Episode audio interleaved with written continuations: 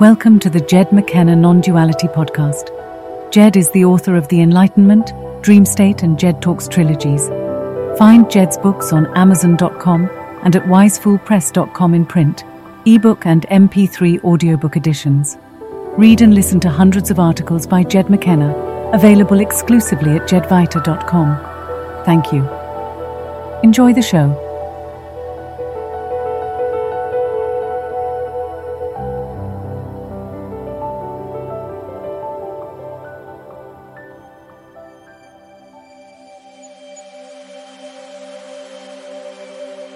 The Transcendentalist.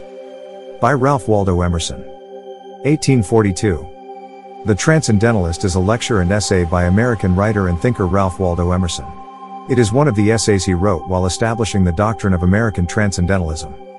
Made available here by Wise Fool Press and Jed McKenna.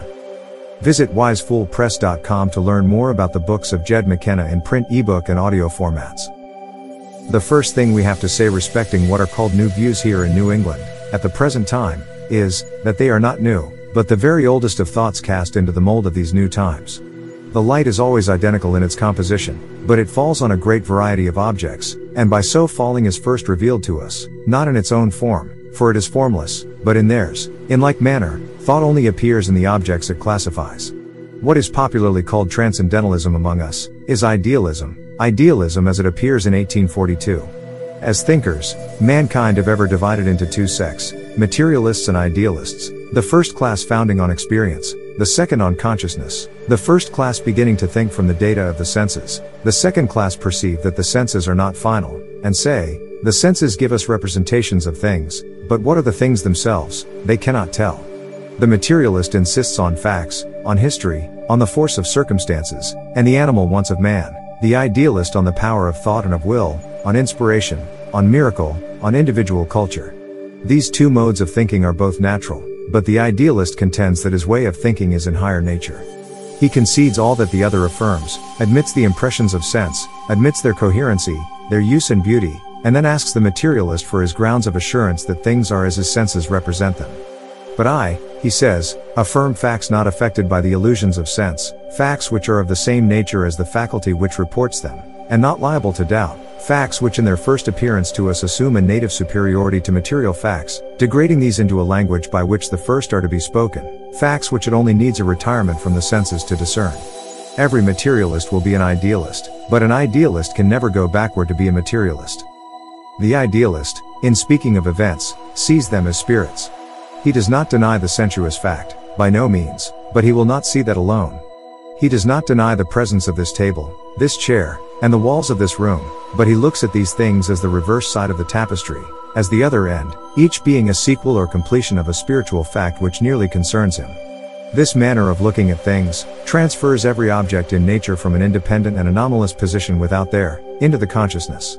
Even the materialist Condillac, perhaps the most logical expounder of materialism, was constrained to say, though we should soar into the heavens, though we should sink into the abyss, we never go out of ourselves, it is always our own thought that we perceive. What more could an idealist say? The materialist, secure in the certainty of sensation, mocks at fine spun theories, at stargazers and dreamers, and believes that his life is solid, that he at least takes nothing for granted, but knows where he stands, and what he does. Yet how easy it is to show him, that he also is a phantom walking and working amid phantoms, and that he need only ask a question or two beyond his daily questions, to find his solid universe growing dim and impalpable before his sense. The sturdy capitalist, no matter how deep and square on blocks of Quincy granite he lays the foundations of his banking house or exchange, must set it, at last, not on a cube corresponding to the angles of his structure, but on a mass of unknown materials and solidity, red hot or white hot, perhaps at the core, which rounds off to an almost perfect sphericity, and lies floating in soft air, and goes spinning away, dragging bank and banker with it at a rate of thousands of miles the hour, he knows not whither, a bit of bullet, now glimmering, now darkling through a small cubic space on the edge of an unimaginable pit of emptiness. And this wild balloon, in which his whole venture is embarked, is a just symbol of his whole state and faculty.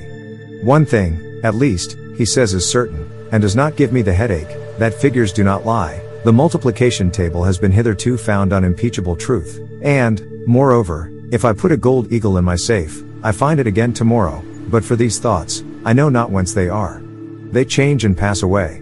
but ask him why he believes that an uniform experience will continue uniform, or on what grounds he founds his faith in his figures, and he will perceive that his mental fabric is built up on just as strange and quaking foundations as his proud edifice of stone. In the order of thought, the materialist takes his departure from the external world, and esteems a man as one product of that. The idealist takes his departure from his consciousness, and reckons the world an appearance. The materialist respects sensible masses, society, government, social art, and luxury, every establishment, every mass, whether majority of numbers, or extent of space, or amount of objects, every social action. The idealist has another measure, which is metaphysical, namely, the rank which things themselves take in his consciousness, not at all, the size or appearance. Mind is the only reality, of which man and all other natures are better or worse reflectors. Nature, literature, history, are only subjective phenomena. Although in his action overpowered by the laws of action, and so, warmly cooperating with men, even preferring them to himself, yet when he speaks scientifically, or after the order of thought, he is constrained to degrade persons into representatives of truths. He does not respect labor, or the products of labor, namely, property, otherwise than as a manifold symbol, illustrating with wonderful fidelity of details the laws of being. He does not respect government, except as far as it reiterates the law of his mind, nor the church, nor charities, nor arts, for themselves, but hears, as at a vast distance, what they say, as if his consciousness would speak to him through a pantomimic scene. His thought, that is the universe. His experience inclines him to behold the procession of facts you call the world, as flowing perpetually outward from an invisible, unsounded center in himself, center alike of him and of them, and necessitating him to regard all things as having a subjective or relative existence, relative to that aforesaid unknown center of him. From this transfer of the world into the consciousness, this beholding of all things in the mind, follow easily his whole ethics. It is simpler to be self-dependent. The height, the deity of man is, to be self-sustained, to need no gift, no foreign force. Society is good when it does not violate me, but best when it is like us to solitude. Everything real is self-existent. Everything divine shares the self-existence of deity. All that you call the world is the shadow of that substance which you are, the perpetual creation of the powers of thought, of those that are dependent and of those that are independent of your will. Do not cumber yourself with fruitless pains to mend and remedy remote effects, let the soul be erect, and all things will go well. You think me the child of my circumstances, I make my circumstance. Let any thought or motive of mine be different from that they are, the difference will transform my condition and economy. I, this thought which is called I, is the mold into which the world is poured like melted wax. The mold is invisible, but the world betrays the shape of the mold. You call it the power of circumstance, but it is the power of me. Am I in harmony with myself? My position will seem to you just and commanding. Am I vicious and insane? My fortunes will seem to you obscure and descending. As I am, so shall I associate, and, so shall I act. Caesar's history will paint out Caesar. Jesus acted so, because he thought so. I do not wish to overlook or to gainsay any reality, I say, I make my circumstance, but if you ask me, whence am I? I feel like other men my relation to that fact which cannot be spoken, or defined, nor even thought, but which exists, and will exist. The transcendentalist adopts the whole connection of spiritual doctrine. He believes in miracle, in the perpetual openness of the human mind to new influx of light and power, he believes in inspiration, and in ecstasy. He wishes that the spiritual principle should be suffered to demonstrate itself to the end, in all possible applications to the state of man, without the admission of anything unspiritual, that is, anything positive, dogmatic, personal. Thus, the spiritual measure of inspiration is the depth of the thought, and never, who said it. And so he resists all attempts to palm other rules and measures on the spirit than its own.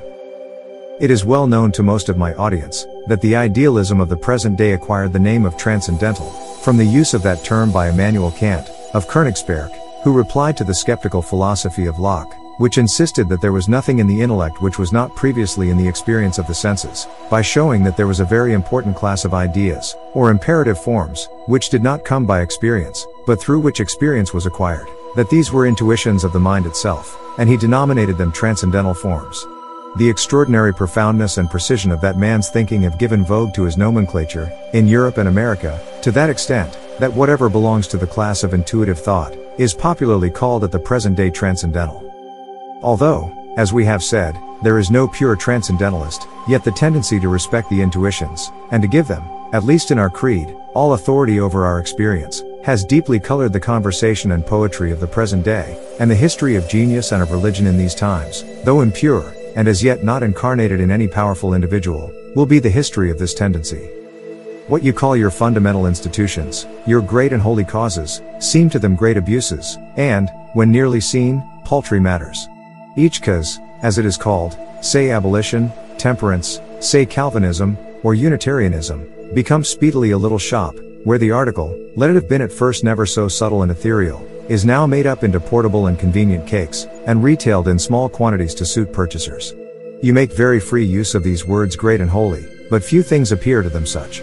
Few persons have any magnificence of nature to inspire enthusiasm, and the philanthropies and charities have a certain air of quackery.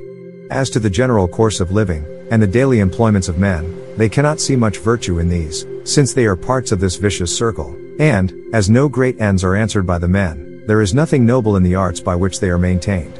Nay, they have made the experiment, and found that, from the liberal professions to the coarsest manual labor, and from the courtesies of the academy and the college to the conventions of the Cotillon room and the morning call, there is a spirit of cowardly compromise and seeming, which intimates a frightful skepticism, a life without love, and an activity without an aim. Unless the action is necessary, unless it is adequate, I do not wish to perform it.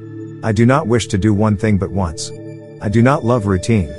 Once possessed of the principle, it is equally easy to make four or forty thousand applications of it. A great man will be content to have indicated in any the slightest manner his perception of the reigning idea of his time, and will leave to those who like it the multiplication of examples. When he has hit the white, the rest may shadow the target. Everything admonishes us how needlessly long life is. Every moment of a hero so raises and cheers us, that a twelvemonth is an age.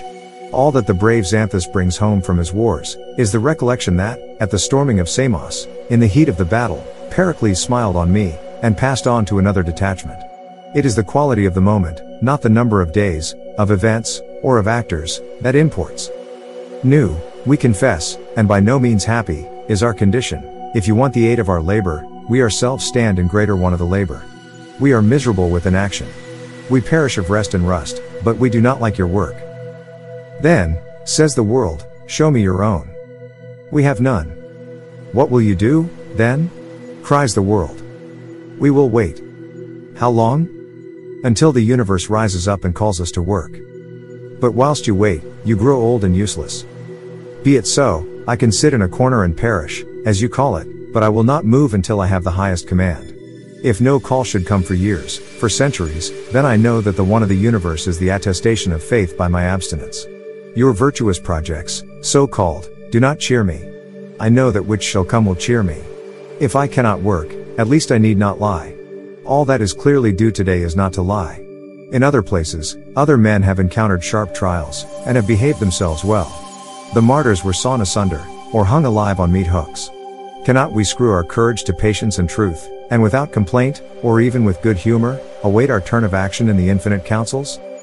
But, to come a little closer to the secret of these persons, we must say, that to them it seems a very easy matter to answer the objections of the man of the world, but not so easy to dispose of the doubts and objections that occur to themselves. They are exercised in their own spirit with queries, which acquaint them with all adversity, and with the trials of the bravest heroes.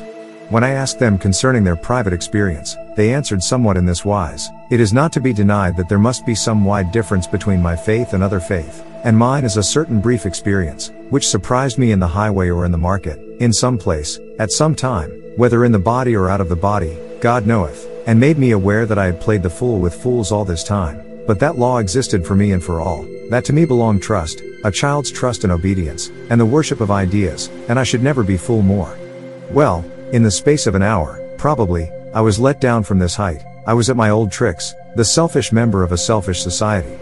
My life is superficial, takes no root in the deep world. I ask, when shall I die, and be relieved of the responsibility of seeing an universe which I do not use? I wish to exchange this flash of lightning faith for continuous daylight, this fever glow for a benign climate. These two states of thought diverge every moment, and stand in wild contrast. To him who looks at his life from these moments of illumination, it will seem that he skulks and plays a mean, shiftless, and subaltern part in the world, that is to be done which he is not skilled to do, or to be said which others can say better, and he lies by, or occupies his hands with some plaything, until his hour comes again. Much of our reading, much of our labor, seems mere waiting, it was not that we were born for. Any other could do it as well, or better. So little skill enters into these works, so little do they mix with the divine life, that it really signifies little what we do, whether we turn a grindstone, or ride, or run, or make fortunes, or govern the state. The worst feature of this double consciousness is, that the two lives, of the understanding and of the soul, which we lead, really show very little relation to each other, never meet and measure each other. One prevails now, all buzz and din, and the other prevails then, all infinitude and paradise. And, with the progress of life, the two discover no greater disposition to reconcile themselves. Yet, what is my faith? What am I? What but a thought of serenity and independence, an abode in the deep blue sky? Presently the clouds shut down again, yet we retain the belief that this petty web we weave will at last be overshot and reticulated with veins of the blue, and that the moments will characterize the days. Patience, then, is for us, is it not? Patience, and still patience. When we pass, as presently we shall, into some new infinitude, out of this Iceland of negations, it will please us to reflect that, though we had few virtues or consolations, we bore with our indigence, nor once strove to repair it with hypocrisy or false heat of any kind. But this class are not sufficiently characterized, if we omit to add that they are lovers and worshippers of beauty.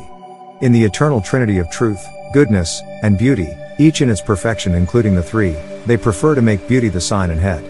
Something of the same taste is observable in all the moral movements of the time, in the religious and benevolent enterprises. They have a liberal, even an aesthetic spirit. A reference to beauty in action sounds, to be sure, a little hollow and ridiculous in the ears of the old church. In politics, it has often sufficed, when they treated of justice, if they kept the bounds of selfish calculation. If they granted restitution, it was prudence which granted it. But the justice which is now claimed for the black, and the pauper, and the drunkard is for beauty, is for a necessity to the soul of the agent, not of the beneficiary. I say, this is the tendency, not yet the realization. Our virtue totters and trips, does not yet walk firmly. Its representatives are austere, they preach and denounce, their rectitude is not yet a grace. They are still liable to that slight taint of burlesque which, in our strange world, attaches to the zealot. A saint should be as dear as the apple of the eye.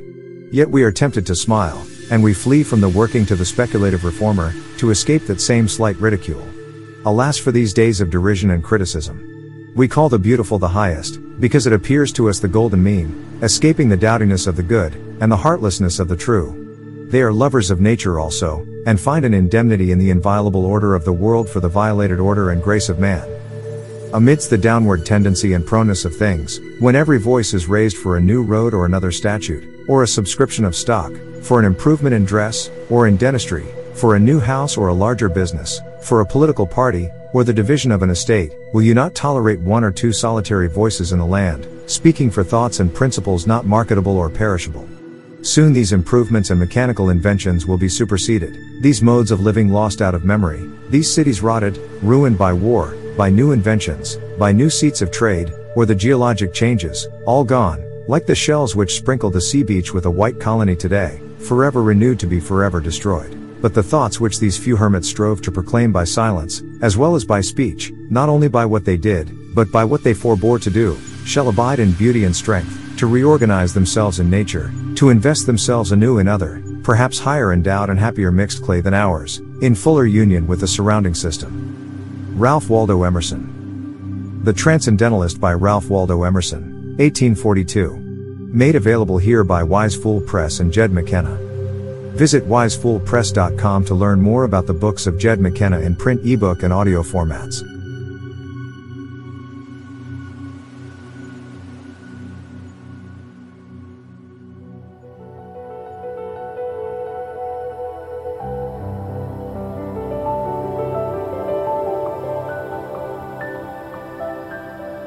You've been listening to the Jed McKenna Non Duality podcast. Visit wisefoolpress.com and jedvita.com for more from Jed McKenna. Thank you.